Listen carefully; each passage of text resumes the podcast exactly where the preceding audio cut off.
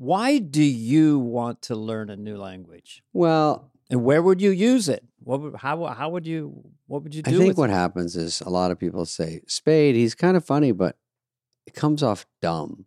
And I think, what could I do to fix that? Maybe learn a, little la- a new Mhm. language because if we go international, if I take my hilarious act on the road overseas, right? we be- we we see You're saying we? We is uh, yes in French and Oh, it see, is. see is yes in Spanish. We see, we see. we see we see yes yes. Yes, yes. Introducing here, I want to do this because I, I love this company. Introducing Rosetta Stone as the most trusted language learning program available on desktop or as an app that truly immerses you in the language you want to learn. Mhm. Oh yeah. Oh yeah. Listen, this is the trusted expert for 30 years. You can't go wrong. Millions of users, 25 languages they offer. You could throw any of them at me. Do they do Spanish? Yes. French? Yes. Arabic. Mhm. All the biggies, all the hits. Rosetta Stone. They have uh, no English translation, so you really learn to speak, listen, and think in the language. That's a big yes. deal. That's the thing. What they've invented basically is this intuitive process that you pick a language up naturally, first with words, then phrases, then sentences. So that's designed for long term retention, which is the Mhm. key. there's a built-in true accent feature that that that sort of shapes your pronunciation so you so you get What- it right you blend What, in what, what are you talking about? you don't sound like pepe le pew It's true that when you when I do accents, but when you speak a foreign language, you want to get into the rhythm of of the of the words because that's going to make you understood a lot better. Mhm. Mhm. listen lifetime membership has all 25 languages for any and all trips your language needs in life Mhm. lifetime access 25 languages and that's 50% off that is a steal Don't put off learning that language. There's no better time than right now to get started. For a very limited time, Fly on the Wall listeners can get Rosetta Stone's lifetime membership for 50% off. Visit rosettastone.com slash fly. That's 50% off unlimited access to 25 language courses. Wow. For the rest of your life, redeem your 50% off at rosettastone.com slash fly today. Dana, this is Rob Schneider, our good bud, who uh, I can't believe it's taken this long. We got Rob on. He's one of our pals. Yeah. Grown ups and a million other things. Orgasm guy, uh, sensitive, Sensitive naked, naked man. man. You remember that one? Oh, yeah, yeah. That's funny. It was All right. quirky. So I'm going to ask you. Yeah, I'm going to tell you a quick story. Do you want to hear about my monkeys audition or my Lorne phone call or my Uh, mom's? well, let's feet? start with the monkeys audition. Okay, that's Yeah. it. I'll just do one for this intro. Okay. Because we got to talk about Yeah. Rob. Yeah. Mm-hmm. Unfortunately, it's not all about us, which it usually is on the podcast. Well, I go, thanks, guest. That reminds me of a 22 minute story. it's like a long joke. Two narcissists start a podcast. At the, the, the guest is the whole time like Woody Allen going, Can I, if I could jump in, I had a quick question, just maybe a, anecdote. Sure, you know, because um, yes, you know, you kind of swallow and smack your lips, you know, because uh, you know, I'm allergic to uh, podcasting. You see, because See, Because I don't mean, mean to be didactic or facetious, but as of this moment, I haven't said a word. It's, I knew it's a guy an hour 20. who went to dinner at his house, and, and, and he said Woody had five Heinekens in a row and never A. and never used the bathroom, never was intoxicated. And the, the guy said, "Woody, you you you have five Heinekens, you never use the restroom." He goes, "Yeah, it's my special talent." If that's true, it's hilarious. That's that's word for word true. Okay, so let- I'll I'll do this one on the next one, Monkeys audition. But this one is Okay. uh, Rob Schneider. Um, what can you say? He's got a career. He's got movies. He's got the hot chick, which had Rachel McAdams. Kind of not discovered her, but he had, he had Anna Faris and Rachel Adams. I think. Yeah, the thing about Rob, which I it was fun to revisit, that he is quite a storyteller. Yes. and you're going to enjoy this episode because he takes his time. One of the reasons the episode went so long is because he's such a great storyteller, and he would he'll come at these things comprehensively, like this part, that part, that part, and get to it, which is really nice for podcasting. So so much fun, and uh, he sings. Oh, yeah. He does a lot of uh, funny little accents and stuff. He just does a million. ac- He does so many characters Yeah. and accents. Yeah. He breaks down his catchphrase, Adam Sandler famous catchphrase I read for that, Dana. For "You can do it." Yeah, I go and I go. You can do it. I did it like too dramatic, and Adam was like, "Thank you. We'll let you know." I, you know, my thing. I went and read too, and I just, I just, What'd you do? I went a little sexy. You can do it. Really? And it was screaming at a at a football game, and that was yeah, your it choice. I just didn't read the script. I just went and go. You can I do go. I it. read the script. It's fine, and it's great. Oh, It's I know great. it's great, Carvey, but uh, next time, Next time, maybe maybe skim the just a page of the script when it says stadium full of people. No, I did not read for You Could Do It, but Rob, uh, he, he's the only one who could do it. Copy Machine, we go through that. It's Yeah. great. Massive Head Wound Harry and Il Cantori, we break down those, which The I big to be in. news, which I shouldn't say. Didn't he? Mm-hmm. Did he write fucking Massive Head? Here? I it was his. I'm sure you know it's then people would, could chime in, but the it was Rob's, and he will tell you I thought it was handy. stories about what happened at the end of Mass Massive Head Wound Harry, because what happened was a little incendiary involving an animal, and there was a method to the madness. How's that for a tease? I'm teasing more now. And this one's a two-parter, and uh, Mm-hmm. or as I call it, a two-farter. No, I don't. Actually, I don't say that.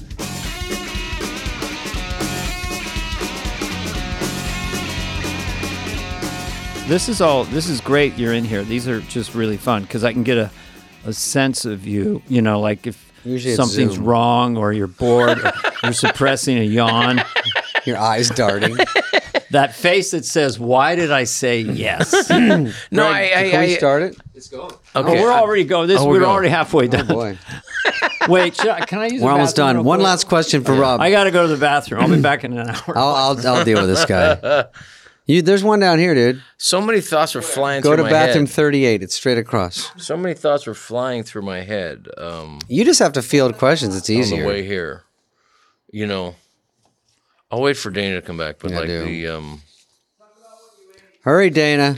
no the the thing about um, you, David, was you had uh, you were unlike me. I, I would go to life and like there was like a very Asian thing, very Chinese thing. When I worked, I did a movie with Jean Claude Van Damme in China. It was a different uh, thing, and this is going to come back to you eventually. But what happened was, if there was a um, um, in the the Western world, if if there is a um, a problem, you look at it and go, okay, well, these are the tools that we need. Uh, this is how long it's going to take, and these are the amount of people we're going to get. Now, uh, in China, it was the exact opposite. They'd run to a place with the people that they had, figured out what the problem was there, and use the tools that they could. So it was, in other words, it was like a lot of things blowing up on set, you know, and like you know the gen, uh, you know the generator or whatever getting rained on and blowing up, and so. But you figured out things quicker. Like for Oh. instance, you went like when I first met David at an acting class here in town. Oh, that's right. You um you kind of figured out where the good looking girls, wh- who the good looking girls were, we were and who, and who, and then you also had like instead of like you know when I moved down here, I moved into like a dump. Mm-hmm. And then, like you, you buy like the one piece of furniture, and then I went to your house, and you had a, a scam worked out way ahead of time, which is like you moved in with a really good-looking older woman. You just rented a room in her house, and the place was tricked out already. Oh, right. She had already a had- beautiful couch. She had like, I mean, first of all, a couch was like a big deal to me. Yeah. Nice, and then you she had stuff on the walls. She had nothing on the walls. She had you know refrigerator, and you just worked out this delicate situation with her. And I went like, holy shit, I would have never figured that out. It was. I was looking the paper. That's our David. I was looking the paper for places to live, and and on my own, I couldn't click and get one, and it was too expensive. And then hers was four hundred dollars, but she already had a two bedroom. So I just went and met random people, yeah. and then it was in Toluca Lake, and it had a room. She hmm. had the big room, and she had the whole place beautifully done. I would just Yeah. walk in, skim through the kitchen. You could keep stuff in the fridge. She was very nice, and just go in my room. So that's all I needed. I had a room with a bed, and then a little desk, and then a TV in the corner, so I could write, pick up the phone, hear your messages, and then sleep. So that's all I needed, and it really. but she was also a very she attractive. yeah, that was random. Older woman, and when I say older, I mean she was thirty, which was She like was old- for us. Yeah. that was like And a really crazy old girl. It was like Mrs. Robinson. Yeah, and we and I never even And I'm like, flirted how with did her. he figure this out? But she was Spade too all- out of my league, too pretty. She was an actress, and she was four, five years older than us, six years, seven years older. yeah, which is a And- huge, which is huge, and big jump. I could. It was weird to talk to girls our age. We had no confidence back then, and we were just like, and she was so great. But then I think the day I left, she's like, "Oh, you know, we never dated," Wow. and I was like, You could have said something. I stayed there 11 years. Well, you know what? I stayed there all during SNL. Mary Lou Henner, who we're talking about, uh, said to me, uh, "Can I set the scene for thirty seconds?" You know, Sure. you know, I do this for the audience. Yeah. So this Yeah. is a trifecta of people who've known each other for a long time. Mm-hmm. Yeah. We'll talk about Rob and I doing stand up in San Francisco in the early days for him. He was like at, at eighth grade. I don't know, but he was always great. and then how I intersected with you at Neon's, what we said in the podcast. And then you two hooking up. Dennis Miller gets in there. Next thing you know, I get on SNL. And then here come Schneider and Spade. I just wanted to set the Yes. table that we've known each other a long time. Yeah, there was a thing, but because we were on, I mean, I want to get to the, the Dana track of it all. I'm going to interview you guys. The but you had a, a, way of, of figuring things out, and then what I what I one thing because I've been listening to the podcast was the psychological makeup that for people who get for comedians who get on SNL, and like I've been like Interesting. deep into um this uh, kind of. Um, well, I, I would call it like emotional damaged people. like Sure. I consider myself there. accurate. It's like, yeah, you know what it was like? It's like it's got to be one parent who's missing, Mm. uh, unavailable, either Mm-hmm. physically or emotionally. And another one trying to make up for it, who has also got a problems because she's with somebody who's emotionally and physically not available. And so that was the kind of the click. Wow, that was mine exactly. So, there is something about that, like you know, who's not there, and it's just depending on who, you know. Like, and then you, that other parent tries to make up for it and can never completely. But at the same time, like also the youngest person in the family, you know, the, there's the, the thing about the youth, or it's, you know, sometimes it's an older one who felt like they had to clean up for everybody else in the family. There's it was a weird thing though, where like you know there was missing something, so you felt like you had to go out in the world and try to get it. So gross, but pretty accurate. What about the uh, and then that begets resiliency. If you have dysfunctional parents, you become the adult in a way. And then show business, which is an emotionally violent sport. Because I want to ask you guys, like, Yeah. you bomb that night, or a SNL person's there and you don't do well.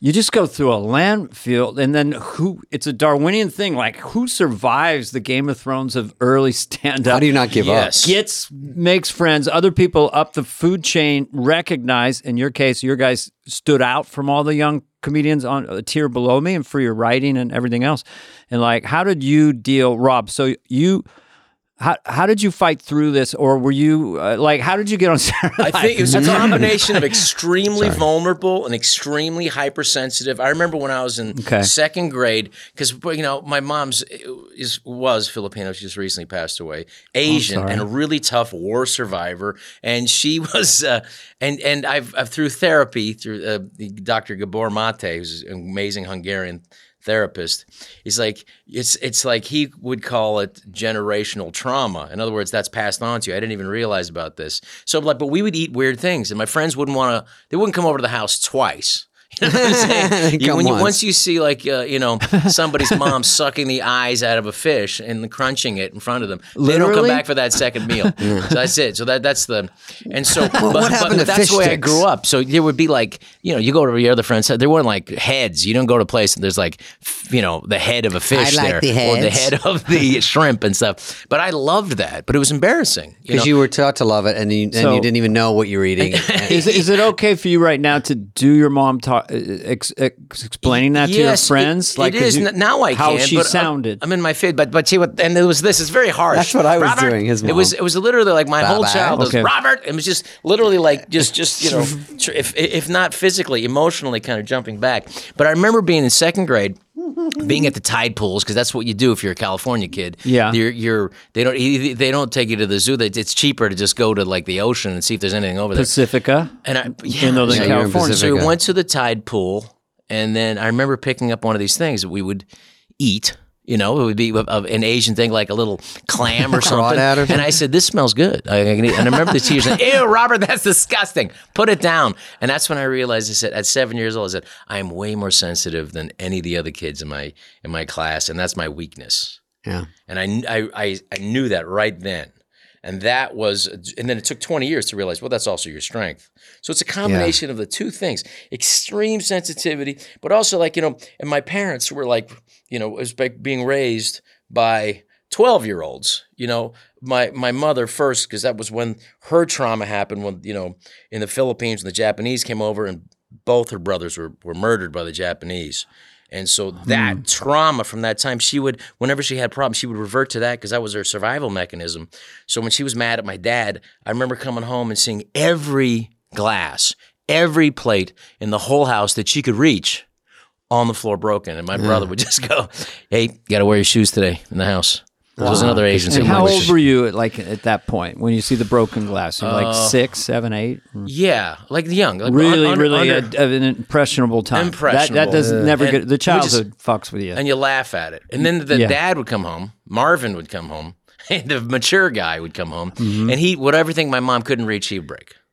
And so we'd come home To and even it see out? nothing but broken stuff. And it's like this is this is normal. Didn't happen every day, but there was that that was representative of like, whoa, there's a landmine here. So but it did make you tough. And I remember like going back Well, to stand up Yeah. when you're I just remember the sensation of bombing and I said, okay, this is, has to be instructional. And that's the kind of a thing of being tough and this is you in high school, right? When you high started school, saying, yeah. okay. Bombing, because it's like, you know, you, David, you can relate to this too. It's like when you're performing and you don't, you're not an adult, Mm. people are concerned about you. you're being in a club, there's alcohol there, they're not relaxed and they have to Mm-hmm. be relaxed. To watch and and and, and to Sure. to- and so I just remember eating it so hard one time, bombing on stage, the physical, the physical feeling of it, and I said, okay, remember what this is. As I was walking off stage, the only thing I can describe it as, it felt like my ears were melting off of my head. Yeah, sometimes when I get off, when it's such a bomb, it feels like the Hurt Locker where a bomb goes off. She's like, "Ee," and everyone's talking. to me. You can't see their mouth. You're just walking off, going, because you're thinking of so many things. like what went wrong? What was going on? And and how everyone's repelled from you because you bombed and they don't want to be near you. And, and- and- but I, I didn't quit. And I was saying it was like officer and a gentleman. I got nowhere else to go. I didn't really. I didn't have any other plan. Once I started doing stand up, I quit school and then I go, I have to keep doing this because I'm not good at anything. But you it's, know? it's instructional though, because at the same time, what I didn't realize, and now as I realize, you know, through years of, of therapy, like I feel like I'm Charles Grodin. Charles Grodin When, would by the way, you. when did you start? I'm stealing your therapy because I Therapy at 15? no, no, no, 15 therapy. Oh God, on and off for years, but the last few years, pretty good. All right, so go back. You said Charles So, Grodin. Charles Grodin would be when you talk to him, he talked to you like he said. Tre- he basically treated everybody like they were just getting out of drug rehab. You know, so every conversation. Every word was kind of like this, you know, Oh. so very gentle, so that everybody. So, and it's, it's just it's, it's too much, you know. Mm-hmm. But um, When, well, when did you talk with Charles Grodin? Sorry, just Oh no, Charles Grodin. Well, he remember he had his, he had a talk show. There Oh, you went on- MSNBC, one of those. Yeah. and they, he had one of those guys. He was like a He said, therapist. this is too much therapy. Phyllis the- Diller is here. you, you know did him for a while on But the, the, yeah. the idea of it, though, is instructional now that I think about it, because you Mm-hmm. do have to melt away the ego. You have to kind of start from zero to do stand up. To risk yourself, to risk humiliation, you got to let go of that ego and this I stuff. didn't. and, and I'm you sure start we to all didn't have much up. ego though. Huh? We did. We all didn't have much ego then. I mean, it was more like I didn't think I was a good stand up. I was trying to be a good one, and I was sort of all broken down into the bits anyway. So any any elevation we got to, there was a point when Rob and I were pretty much from Dave Becky, the guys that booked like the improv and stuff, were pretty much two of the best middles out Yeah. there, getting I think a thousand each. That was a lot for Yeah, I mean they, shows. they don't For a get that now. Yeah, Yeah, you, you could. They'd fly you somewhere. Yeah, and give they you put like you in a the thousand- condo, the comedian's that- we condo. And, fi- and he was like, the they'd pay you as much as twelve fifty or fifteen hundred a weekend. Wait, what? Which was re- crazy. You got- Wait. I think I capped out at a thousand, and that's when we got SNL because we were friendly. We were friendly with uh, Drake Sather. We knew maybe Apatow, Sandler. There were some guys in the Valley doing the Valley Improv, and all and then when we got, we never had more. We never were good headliners, but we were monster middles. Yeah, we didn't realize how hard You Head- both opened for me. I'll say at the end of the podcast who was the hardest guy to follow. We actually have a cliffhanger. I'm going to say. I always want know- a second go back to the ego thing because I think that's really interesting. Did, did you guys have a sense, even if it was here and there, like a sneaky ego? Or kind of like, I think I might be able to do this. Like maybe you were the funny guy in seventh grade, or you did a book report and they laughed. So that's the problem. you hmm. might have had a little bit of a sneaky ego of like, I think I can do See, this. I, this is one thing I would You know. respectfully disagree with you on that, David. Yeah, it's I'm- gigantic ego, it's fragile, and extreme sensitivity, extreme vulnerability, and that combination is show business. Such a horror Wow. show. I It is. am- It is because what it is. But what it, what happens is once you have that monster thing that happened. Like for me, it was in high school where mm. all of a sudden I was the funny guy, and then Yeah. and then uh, everything changed. Like girls who would never Yeah. look at me, looked at me, and then that was it. That's my end. So that was the the one kernel that would keep you going because you said this can really work. I know I can do this. I murder with my friends, mm. and so that combination of of that, and then so when you're bombing and stuff, you go, this is this could work. This could work. Right. And but you're not with your friends anymore, and that's the way people say I'm the funniest guy at my office. When you go to a stage where Hard no to one explain know- that to the audience, though. Uh, seriously. Well, I think I'm it's the part, funniest part of the charisma, and I think with you guys too, it's sort of like that likability comes from the vulnerability. But get out of the way, I'm the shit. You know, it's like it's Yeah. like Elvis Presley, which you played in, in, in Hawaii. or Elvis in. Japan. Yeah. Uh, well, I want to get to that in a second. As a person with a very deep voice, I'm hired all the time for advertising campaigns. But a deep voice doesn't sell B2B, and advertising on the wrong platform doesn't sell B2B either. That's why, if you're a B2B marketer, you should use LinkedIn ads. LinkedIn has the targeting capabilities to help you reach the world's largest professional audience. That's right, over 70 million decision makers all in one place. All the big wigs, then medium wigs, also small wigs who are on the path to becoming big wigs. Okay, that's enough about wigs. LinkedIn ads allows you to focus on getting your B2B message to the right people. So, does that mean you should use ads on LinkedIn instead of hiring me, the man with the deepest voice in the world? Yes, yes, it does. Get started today and see why LinkedIn is the place to be to be. We'll even give you a $100 credit on your next campaign. Go to linkedin.com slash wall to claim your credit. That's linkedin.com slash wall. Terms and conditions apply.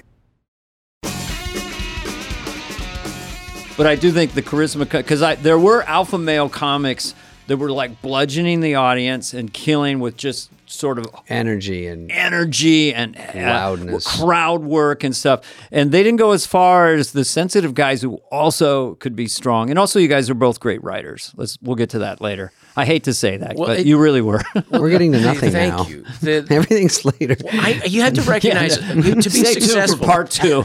I did recognize there that when I was doing stand up, and I, you know, it kind of you have a couple of good moments or whatever, some joke, but then you see people uh, who. You know, and I didn't have that the confidence, and sometimes you, you kind of get a little of it. But then you see people who are really confident and not talented. you had to recognize, that's and I didn't understand that. Yeah. that that didn't make sense to me. It's like, why is that guy confident? And they're headliners, and you're like, Confident but not talented. yeah. So with that, and you had to recognize, okay, what's the difference? How am I going to make it? You walk into a place in 1982, 83. Yeah. There's 30 comics and go, and, and but I did recognize just that was part of the strength that I that I did get from my you know my violent mother was like, how are you going to make it? How am I going to make it? And these guys probably aren't. What's going to be the difference? Yeah. And I, I, w- I would make that thought. Yeah, yeah. You know, And I go, Dana, I got to make, I got to work hard on these guys, and also I got to get rid of anything in my act that they're talking about. Yeah, that's the hard part. If you, the more stuff you have, a side note about yourself, least likely it's going to bump with someone else. Because when I go up and the guy and I'm like a middle and the headliner goes, "You're going before me," yeah, and I he goes, "Okay, don't do anything about Jeopardy, Wheel of Fortune, driving," and I go, "That's my fucking whole act." So I, I'm not allowed to do it because it bumps with his, which is something that happens. Uh, the other switch for me and Rob is jumping ahead. After SNL, we could headline, and we weren't weren't quite ready. And the the biggest thing about headlining for me that was harder was a following a good middle like a Rob, and then b the checks going out. The people at home don't know Yeah. that when you're doing an hour set or four, even 45, around 25 or 30 minutes, the checks go down. And that means everyone needs to pay so they can get them out. Oh, they're And- doing math. They're, and you're everyone stops laughing. Yeah. They just go look at their check and go, "Hey, who had two cokes? Did you have the What's- curly fries? What's ten percent Yeah. of one seventy nine? What's three percent of?" And then everyone's Mm-hmm. like talk, and then you go, "Wait, that joke usually kills it." And people never warn me. Oh, the checks go out right about then.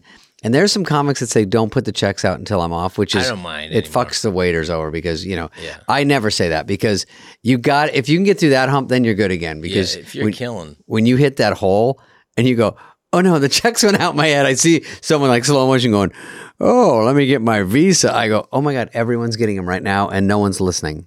and then you got to bring them back for your closer.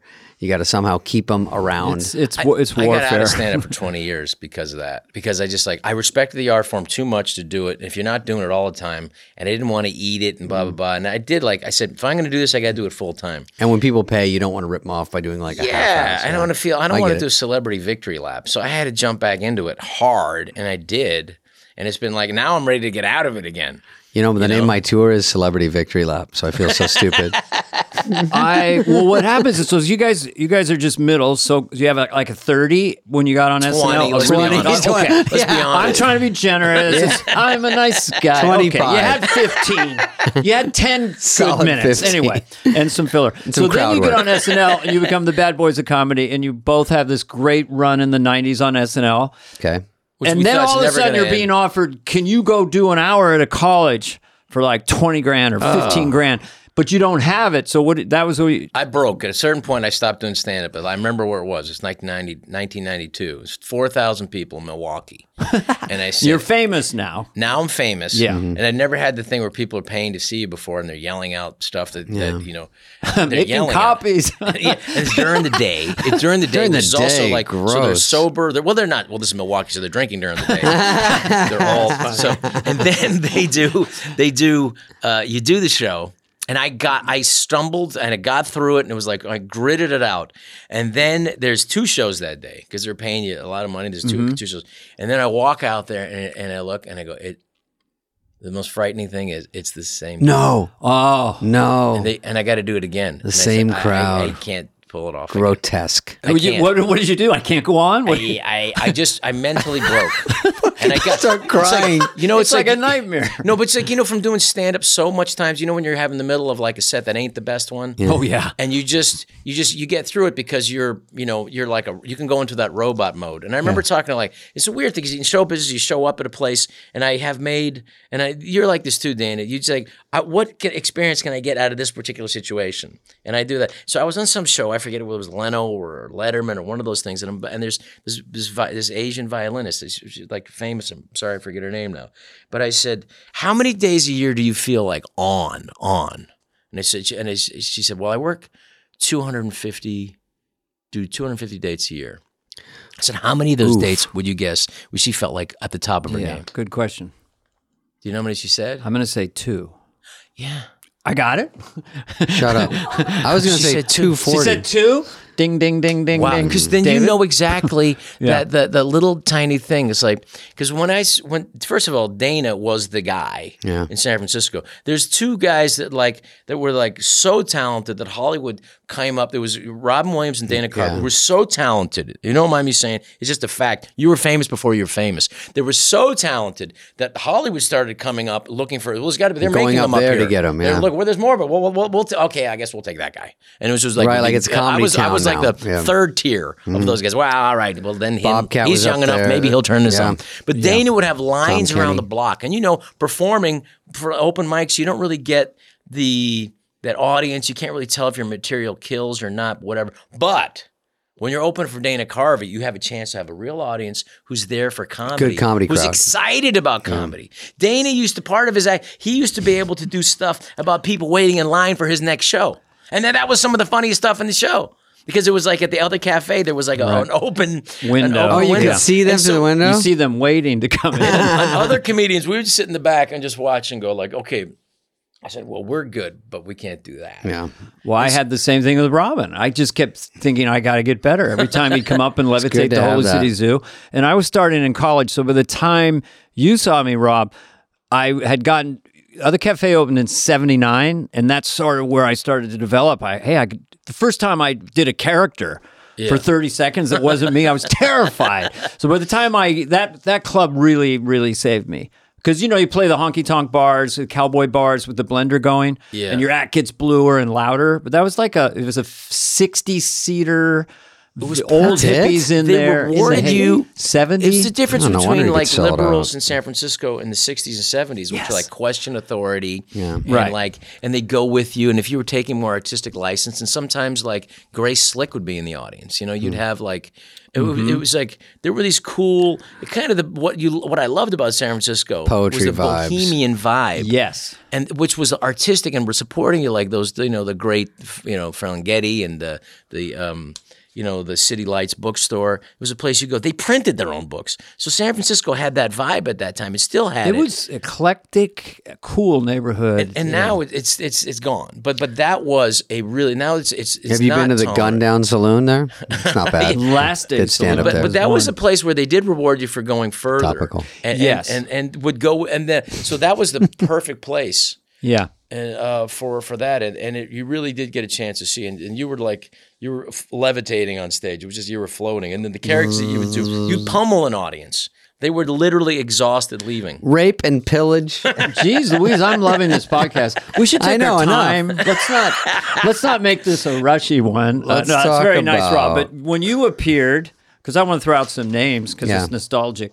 So Rob and I came up from the San Francisco comedy scene, which mm-hmm. you, you know, so And the comedy, let me just interrupt one second. And the and the comedy, the big thing back then was, if you're a comic then, was the San Francisco comedy competition. Oh, yeah, yes.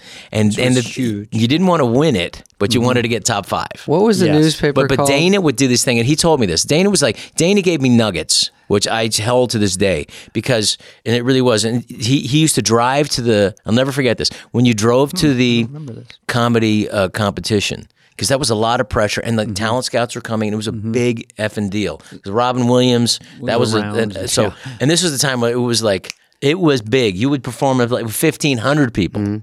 It, it was that big. and the you go competition. through weeks of rounds to get Yeah. to the finals. And Yeah. then and and you would and he told me said that Dana said that on the way to the place he would listen to the Beatles. It's getting better all the time. That's true. Yeah. A little better. What a weirdo. better. Isn't that kind of cool? It's a little sexy. But, like, It but is. no, but he, because and Dana would say things like this: "I need to feel funny before I go on stage." No one told me that.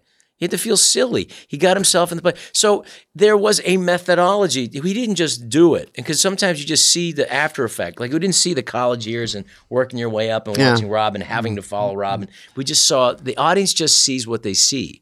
So, but to when you walk learn the craft and to learn at the high level that you were at, and just as a young man watching it, it's like okay, that's that's how you do this. Mm-hmm. That was very instructional. and it it prepares you for SNL in a way. I mean, there's people came up through Groundlings and stuff, which kind of take their sketch and put it on. Stand up is so rough and tumble. You have to be so tough that on SNL, all you're trying to do, and it took me, I think, 80 shows, just to quiet that voice in the back of your head saying, "This isn't going well." I missed that line. Oh, I dropped that. Dress was I didn't commit like I did at dress.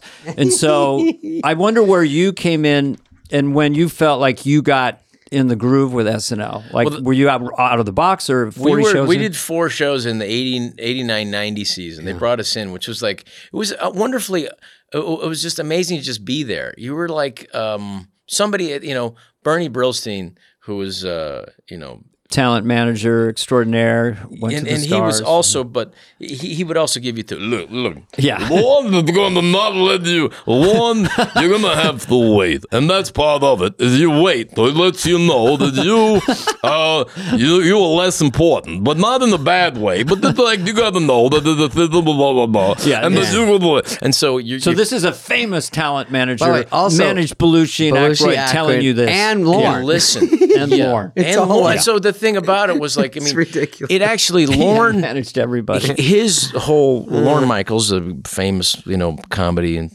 uh, you know Legend. legend who, who you know launches careers would uh, would also have his system make it a little easier. So he would rather just if you were in the Brillstein camp, that was like you know minor league ball until you get a chance to get in there. But I remember like the night that we auditioned. At the improv, and by that time I was hardened and I was ready to go, and I had a monster because a monster um, Set? set to do because I had I had a monster. I remember like because Jay Leno, Bob Fisher, our old Bob manager, Fisher was another talent manager in the San Francisco scene. who identified could identify talent. So Yeah. you're going to make it, and I'm never wrong. It's just nice to hear that. Wow. That's nice to hear. David, do you have that special song? I'm always getting engaged. That's why I like Blue Nile because every week when I go to get engaged and I know I want to plan the perfect proposal, celebrate the love I've built this week. Yes. Uh, no, I'm kidding, but this is such a big deal to get married and you know, you got to do it right. BlueNile.com. They know what to do. They know it takes all the guesswork out of it for you. Totally. With Blue Nile, you can create, get this, David, a bigger, more brilliant piece than you can imagine at a price you won't find at a traditional jeweler. That's the whole hook, man. Yeah, they've committed to ensuring that the highest ethical standards are observed when sourcing diamonds and jewelry. Mm-hmm. They offer a diamond price guarantee, which means they can usually meet or beat a competitor's price on a comparable diamond because, you know, you're going to spend all this money. They I like they the diamond industry made up this thing.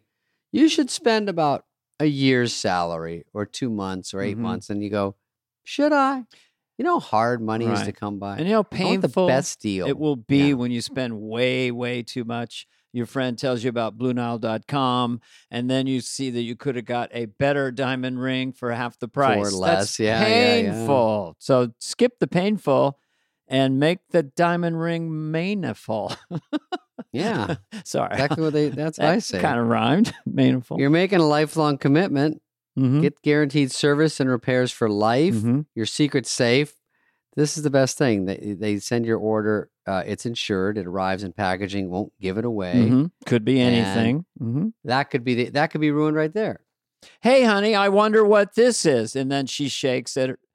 Oh, I don't know. Maybe it's a coffee cup. And then she opens it up. I love you, honey. Mhm. Right now, outside it says fragile diamond ring inside. 100% satisfaction guaranteed with guaranteed free shipping and returns with Blue Nile. Yep. Right now, you can get fifty dollars off your purchase of five hundred dollars or more with code FLY at BlueNile.com. That's fifty dollars off with code FLY at BlueNile.com. BlueNile.com. David, whether you have a few weeks old puppy or a senior who's seen multiple decades, any dog person like me knows the most valuable thing in the world is spending time with your pet. Yep. The farmer's dog makes it easy to keep them healthy, which can give you more quality years with your lovely dog. Yeah, well, I've heard Farmer's Dog makes and delivers fresh, healthy dog food, and you know that's what everyone's looking for. It's recommended by vets, nutritionally balanced. Uh, it's made from human grade ingredients, safe, clean kitchens. All that stuff matters. Yeah. I mean, you love your dog. Why why get the lousy food for your dog? Farmer's dog is the best. Traditional dry and wet dog food options are extremely processed. Sometimes dogs, much lower quality. Yeah. you you put it in their bowl and they go, "What is this kibble?" and they knock it away. What is this canned goo? Oh yeah, I've had our dog. Yeah, look at the bowl Yeah. and then kind of crank its neck up and look at me, and it was like, really? They go, "Really? Why don't you go first? You want a bite of this slop?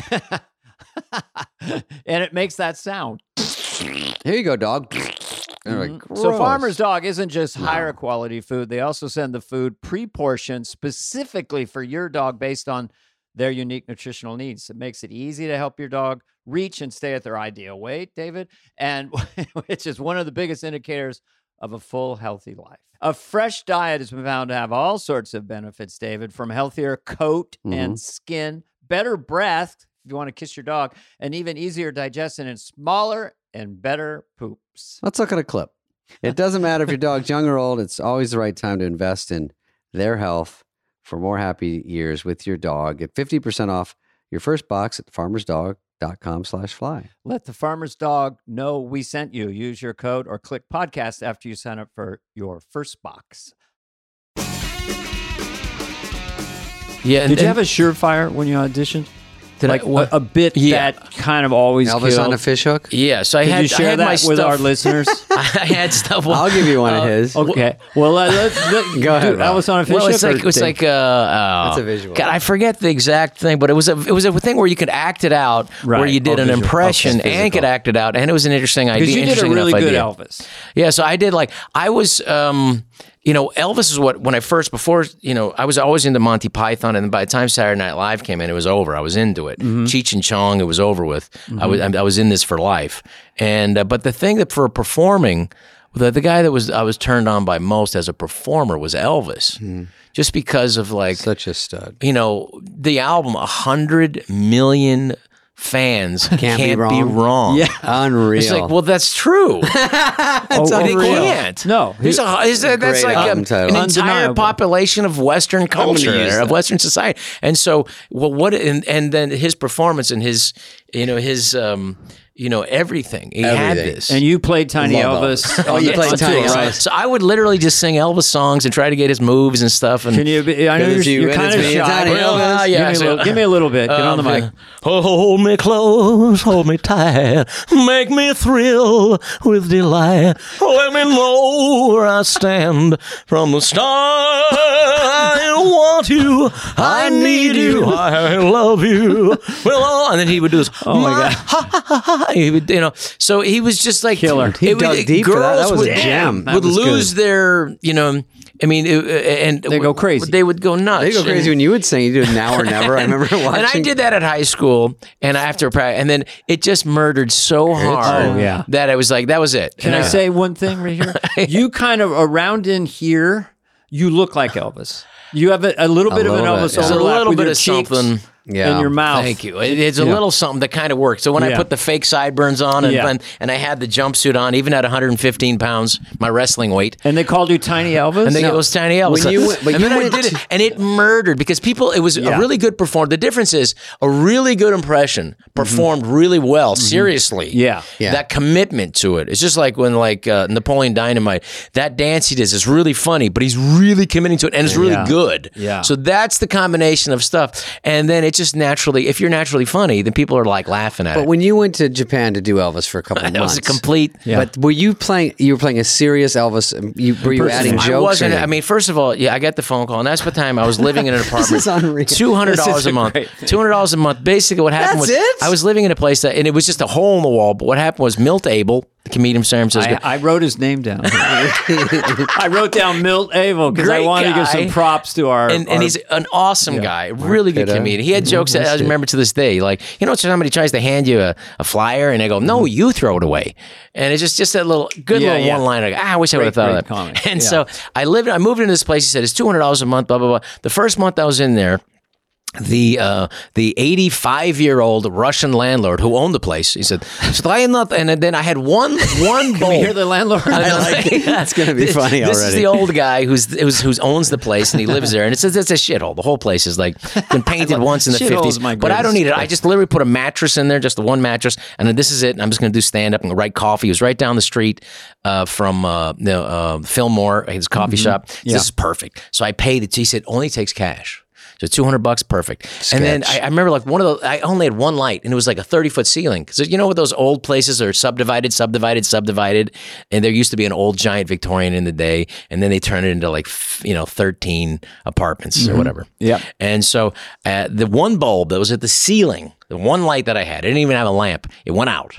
And I was like, well, I got to have that. You know, I have my one light. You need a light. Yeah. I gotta have a light. So I, you know, I don't know where to go. And um, Milt's asleep, but I said, well, I just go. I knock on the guy's door, the landlord, and I go, well, you know, the lights out. What I do?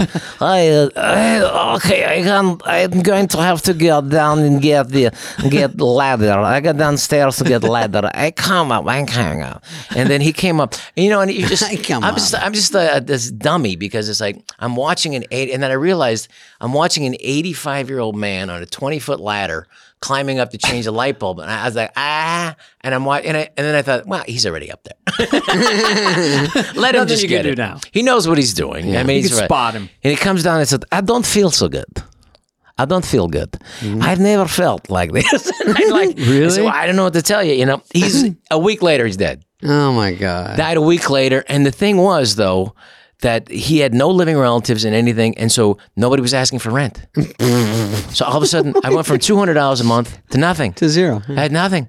So I was living in a place for rent free. Did you push him off your floor at all? I think I may changing the light may have killed. hallway? I don't know, but I did realize like I should not have an 85 year old guy changing the bulb. It's weekend at But anyway, Bernie's. so Okay, the landlord dies. Land- now, how does this lead to Japan? yeah. so what happened was I get a phone call uh, from um, Another funny voice. Mark. Uh, uh, yeah, Mark. This Mark. Funny Voice The McGee. Filipino community, whether you're half Filipino or Right, whatever, right. there's a small community of people, and they try to like you know because they know that the Filipinos they'll work hard and they'll show up because otherwise you'll be you'll be you've been Great nurses you've do been- work yes. hard. Great They, they'll, nurses. they'll beat the shit out of you. You're, you're, it's been beat into you. You better work hard. You better show up. If you say this, you got to do this, and yeah, yeah, yeah. all right. And so you can depend on Filipinos. Like at the end of the day, like if you do get a Filipino to come over to your house while you're moving, they'll move till the you know all day. Great. You know, and if you have somebody like they'll take your blood pressure. They'll Yeah, do the they'll whole mark thing. that down. So I get a call from him, and he says, uh, "Hey, listen." Um, you do Elvis, right? And it's like it's, he's calling me at nine in the morning, which Some I just want to sleep at like four. You do Elvis, You, right? you, you, you sing Elvis, right? He said, good, 'cause good. He saw me do the, the Elvis and Yeah, knew about yeah. it in high school.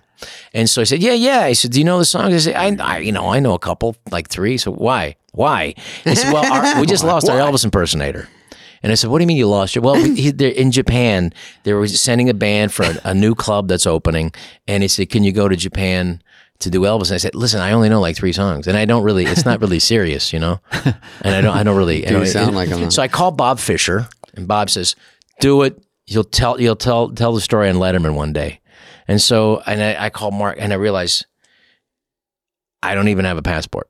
You know, I've never like you know. I think I left the country when I was a little like thirteen Sure. with my parents. I was one of those cheapy you know European tours where you go on a bus and and um, you know, they take you to the worst worst hotels in, in, in all of Europe.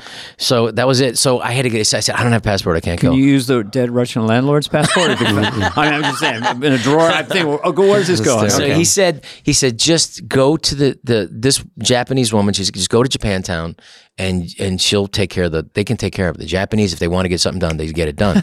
You know.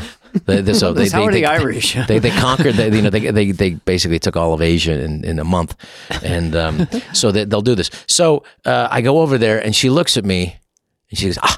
Oh, his, his name wasn't Mark. It was Alex. I'm sorry. Alex Howergy was his name.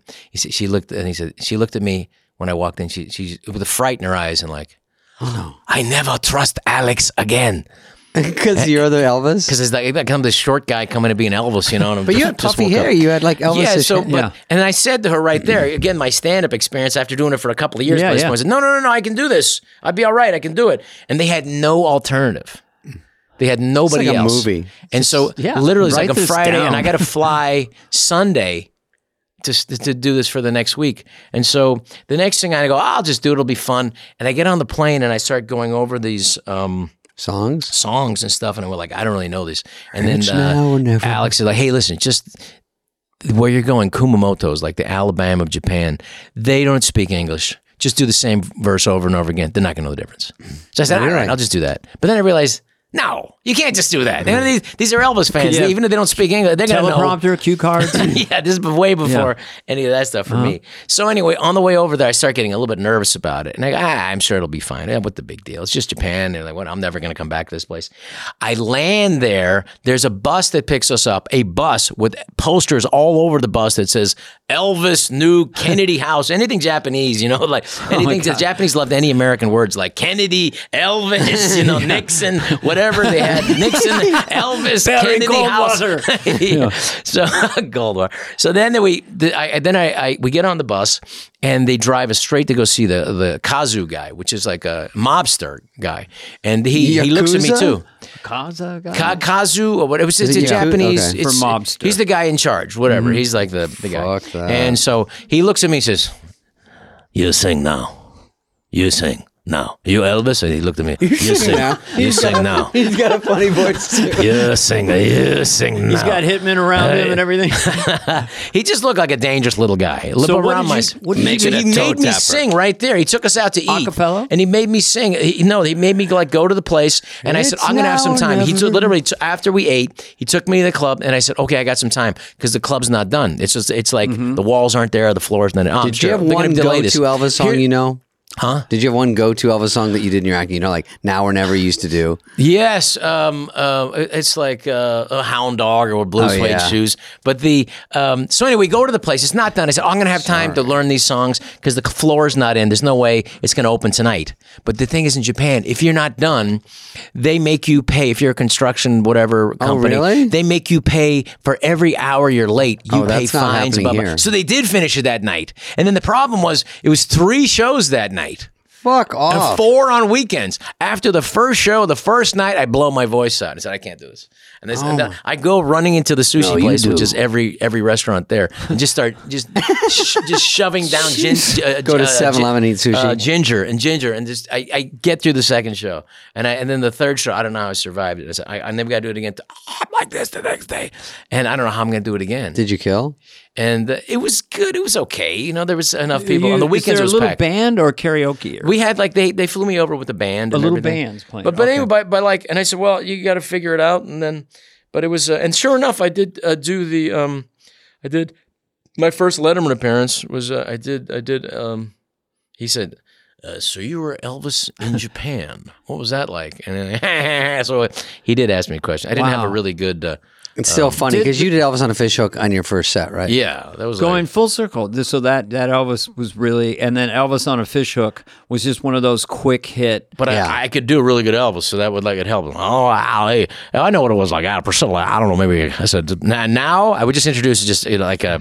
At that time, if you did odd stuff, unconnected, Yeah, it was kind of interesting. That was Yeah, like a, that. style at that Yeah, time. It's like, and now uh, I'd like to do my impression of Elvis on a fish hook, and on a fish hook, and I go, "Ah, Sonny Red, I don't know, I'll maybe come back here one of these days and get some, ah, you know, ah," and I would do that, and I do the go back face and like forth. it's a fish And it on a was- hook. His it lip just- curls up and he tilts his head and, and lifts up like Yeah, he got yeah. caught you gotta laugh. But that was the thing that like when I did that at that set that we did, Yeah. and you know, Auditioning for SNL, probably. yeah, and it was just one of those things like you got a big laugh, it was interesting. And Lorne said later, um, you know, when I um. If I see something brilliant, um, I know that there's uh, the potential um, to repeat it. And I said, "Am I hired?"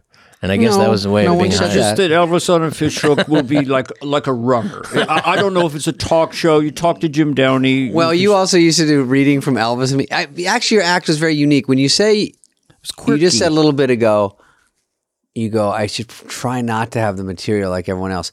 That wasn't my motto, but you did because you actually did that. You also did also reading from the first time I met Elvis. Yeah. Elvis and me with Priscilla was funny. An impression, if you're not good at it, just doing something that's completely not good It at sounds all nuts, is also yeah. works. who was that? that was Priscilla. That's Priscilla. And now oh, I said, oh, oh, oh, okay, I got you. Yeah. I read the book Priscilla. Priscilla Presley wrote a And book then you called just- Elvis and Me. Yeah. And I swear to God, when I was reading it, I started reading it out loud to people, and they were just howling, just laughing. So, funny. So maybe what I was could the do it on voice used stage. for Priscilla? It was uh, I would just talk like this, which is a kind of like a version of like my mother. Yeah. My mother also she would never she didn't understand. flat. Understand. Yeah. Her First mother time from I from Baguio, Elvis. which is like the mountains of the Philippines. Uh, she wouldn't understand jokes, but she would understand how to laugh at the right time. She'd go, Your mom. Marvin. Very what does it mean? What does it mean? I don't understand. You know, when he said, he goes, when you were, uh, one of your jokes was, um, I'll mangle it. When you were a little kid, when you were eight years old, you banged your head on the coffee table and your mom would make you feel good and she'd go hit it and she goes, bad coffee table, bad. And she goes, and you'd feel better. And she goes, we make it even, bad coffee table and hit it. And then you go to bed and your dad wakes you up at two in the morning and goes, hey, Rob, get on down here. Your mom spilled hot wax on the coffee table. We got to make it even. You know our policy. Oh yeah. So then you have to have hot wax Yeah, filled he's on got you. four hot wax. Yeah, yeah, that was the idea. Yeah, They got to make it even. but I remember like if you if I did that, you know, when you do a character, it's like you can do your jokes and you get it, but when you do a character, it's just another. Also, in the middle of the joke, you're Yes, playing and also people. you um, you had a musicality to you. You had a rhythmic musicality from the early days, and we're hearing it Thank now, you. which is also I like the whole is greater than the sum of the parts of musical rhythms. Oh, like yeah. getting copy. uh, What, what was? How do you hit that? It was just so infectious. Making copy, you know, like It that. there's a musicality Yeah, to it. there and is. it sings. It's got to It's sing. like it's a song. Tired of not being able to get a hold of anyone you have questions about your credit card? With 24 7 US based live customer service from Discover, everyone has the option to talk to a real person anytime, day or night. Oh, yes, you heard me right. You can talk to an actual human on the Discover customer service team anytime. So the next time you have a question about your credit card, call 1 800 Discover to get the service you deserve. Limitations apply. See terms at discover.com slash credit card. And now a word from our sponsors at Betterment. Okay, Dana, you, you like to kick back and relax every now and then, correct? Of course, you know, it's like all work, no play makes Jack a dull boy.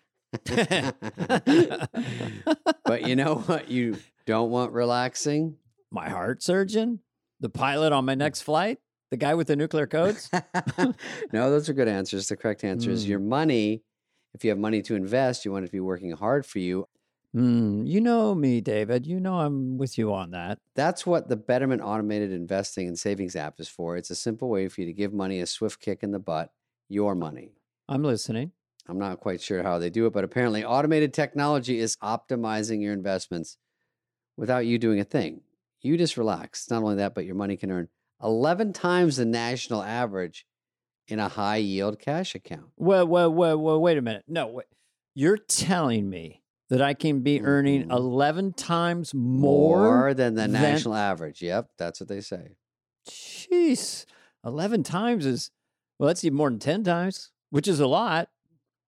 Where do I sign up? Okay, you visit betterment.com to get started. Learn more about high yield cash accounts at betterment.com. Investing involves risk, performance not guaranteed. Cash reserve offered through Betterment LLC and Betterment Securities. Betterment is not a bank. It's time to get betterment. I'm Jack. How did you? Yeah, now let's get to that part. We Rob and I fast forward. We get we get hired on SNL. We audition at Catch Rising Star. I think. Well, the first one we did at the Melrose. Okay. And then like the We made the scariest part was like at that time I kind of had like a, a little bit of a fuck you attitude in, in a good way because you have to because you get otherwise you get beaten down. you're So too s- and I said, you know what? I and they said, and then I got the call from Bernie. You know, uh, um, Lauren, Lauren. He managed to put extra syllables in that one. Lauren wants to meet you. And I said, well, he'll want you know Bob Was Robert Stallone Smigel. his son? or something? Stallone, did, yeah, Smigel did a funny thing where he just like, where he, uh, it was just, you know, you take it so exaggerated, and Yeah. Robert was like, um, "Let me eat your foot." I don't know how it got there, but but his his Bernie impression. was, I want to eat your, I want, I want to eat your foot. And Bernie was a heavy guy. He's not like Santa Claus. knows anything. That's the thing he told me the first day. Yeah. No one fucking knows anything in this business. And later on, Brad Grey said, I told him, why is he saying that? Because it's like, you know, give me 15% of Yeah, that don't- you income. don't know I don't know fucking nothing. Now give me a check. It's true. So I, he, so the next day he said, Lauren wants to meet Lauren? you. Lauren. And I said, well, I got a gig in San Diego. And I said, he knows. Um, I'm middling. I get a gig in San Yeah. Diego, and he said he'll he'll know uh, what it's like. if you have a, a job, he'll respect it, and uh, you know. And he said if he wants to meet me, you fly me to New York, you know. And, and, and that was very. And I just said that in, in the morning as I'm driving down to San Diego. I have the cold sweats, and I literally like I just fucked up everything. Yeah, Why didn't I meet? sure. And I really had. And but at the back of my mind, it was the right thing. And the only person he flew out of all those people who auditioned was me to New York to meet. You them. flew over me while I was driving. David was, oh, yeah, he was getting ready to move furniture because he had to go back and, and forth they every hired summer. us as a writing team. It- I remember you was a- guys coming in like freaking yeah, frack. it was a They- weird they- scene. I Bernie said not- They're a writing team. You got to hire them both. I was not aware that I, I didn't want to. First of all, I didn't want to be a writer. I wanted to write, but be a performer, and that was hard. And that's what I was saying about Copy Machine. We did those four shows. Even Dennis said, "Spudley, you don't get anything on. I think it's curtains." I'm like, and it was only fucking four shows. I go, there's no fucking chance. I did get a Michael J. Fox on on the Dice Clay show, and oh. Kenny Among, who I love. Says David, I forgot to put you at the beginning. I go, what does that mean? He goes, I didn't put your card up where it says featuring David Spade. And I go, it wasn't there. And he goes, yeah. So no one knew who you were. And I go, God damn, I Okay, one it's a- shot. It's a tradition on the podcast. Just 10 seconds of Michael J. Fox, Casualties of War. Sarge. Actually, I just give you one. do it for Rob. No, you're down to one seconds. syllable. Um, he's seen it too many times. Oh, so I do Michael J. Fox, and then uh, and then we have Sorry- the summer sorry, off, listeners. and then Rob and I get hired back. They, Yeah, wait, they was- always wait a while. It was a little touch and go because we didn't get anything on. But I remember Yeah. like I, I would do anything. Four like they said like write um, Promos. promos, which is like that. Why are they letting me write promos? I've never written a promo in my life. So this is awesome. fucking and jury you duty. realize no one wants to write the promos. Yeah. And so I went and they said, you know, and Lorne was. I mean, I was just blown away by the fact that Lorne would even talk to me. and then course. he said like, and then you know, um, you know, just um, and you have to write it. You you'll write promos. And then um, No explanation and either. You just gotta figure it out. So then, then and so I went in and Debra Winger was the, the Deborah host. of Wow. Remember her. And I went in, and, and Jack Handey wrote a great sketch with her, even though she was uh, very fragile. I walk into her dressing room, and she's there sitting with Sorry, Lorne Deb. on the floor. And she's literally crying, going, I can't believe you talked me into doing this. I just, I, I'm not good. I can't. I, and, and I was just like, whoa, is this like this every week? Yes. wow. I would have gone in Travolta, uh, you know, for her, like from what that Western, or was that? Urban Cowboy, go ahead. You know, like, I kind of think I might be falling in love with you, or something like that. Sorry. See, that was the thing about Dana too. Is that he he would hit the you know in his stand up too. He's like the turns he would make. Yeah. By the time he would be like like a, a a NASCAR racer, you know, a driver, and all of a sudden, and by the end of his routine, because he would do the stuff, but then he would pummel the audience. It was like a boom, boom, boom, boom, boom, Mm-hmm. and by the end, he would go from one impression to another impression, and then the impressions are talking to each other, and the audience can't breathe. It was like a, it was literally like a understand. meditative thing for that. Jeez, And I I, said, gotta- "Holy shit!" I'm going to listen to this Robbie, podcast. so I That's very nice, Rob. But But that is We what can cut all that That's out. was the influence for me. David wants to make an edit now. Just uh, No, I'm just anything about Dana we're going to take out. But, Pumela, uh, pumela, pumela. Rob, when we were at, I think those four Can I- shows. I, I just got to use the restroom real quick. Am I just sorry? I said, can I use the real quick? Yeah, yeah. Just once. Yeah, go through the back room. Dana, you No, started well- stand up. Oh, Rob's going to go away. We don't have to stop it. We can just wait, right? Oh, we keep going. He's so Rob's weird. using the restroom. I know. That's really smart. Talk about Deuce Bigalow. What does that mean? Like He's taking gonna, it too. Like he's gonna unload. Yeah, he's got a. He's getting the unload chamber. There's a bathroom right here too. Do you know that? That you don't have to go in the back bedroom. There's a bath. I just never Where- knew if you. I guess. Where I'll- did you go? I went to the very back. That's Dana's bathroom. You You're not going one you want. I again. just wanted to let you know, and we are hanging a mirror in there so you can even. Mm. You can watch yourself. It's just either one. Audio only matter which one you podcast. No, it's right by the grocery store. If you go through this hall, there's a little mini Ralph's. It's a pop up.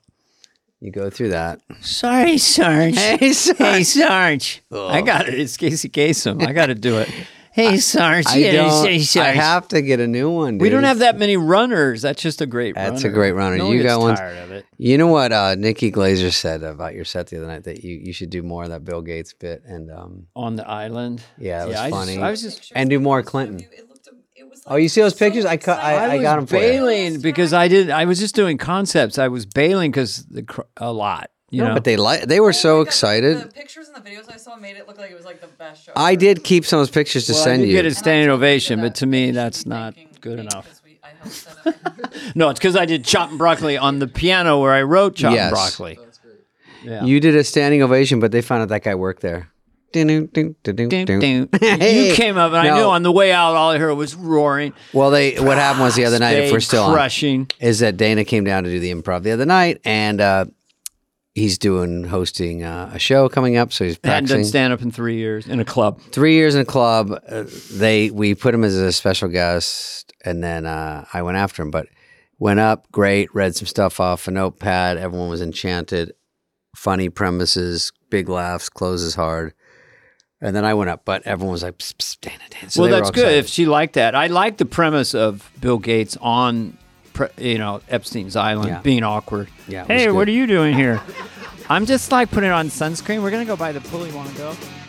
Hey guys, Rob is still in the bathroom, and um, I know that's exciting news, but uh, Let's roll that videotape. part two. Uh, well, he's in the bathroom doing part one. If he does, if he does part two, we'll let you know. But right now, I'm here to say that on Friday, part two of Rob Schneider's epic appearance on Fly on the Wall. After the bathroom. Let's look at a clip. Yeah.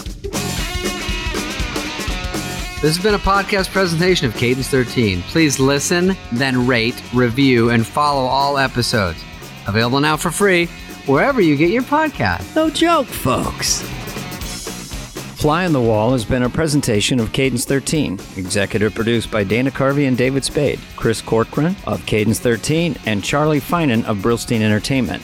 The show's lead producer is Greg Holtzman with production and engineering support from Serena Regan and Chris Basil of Cadence 13.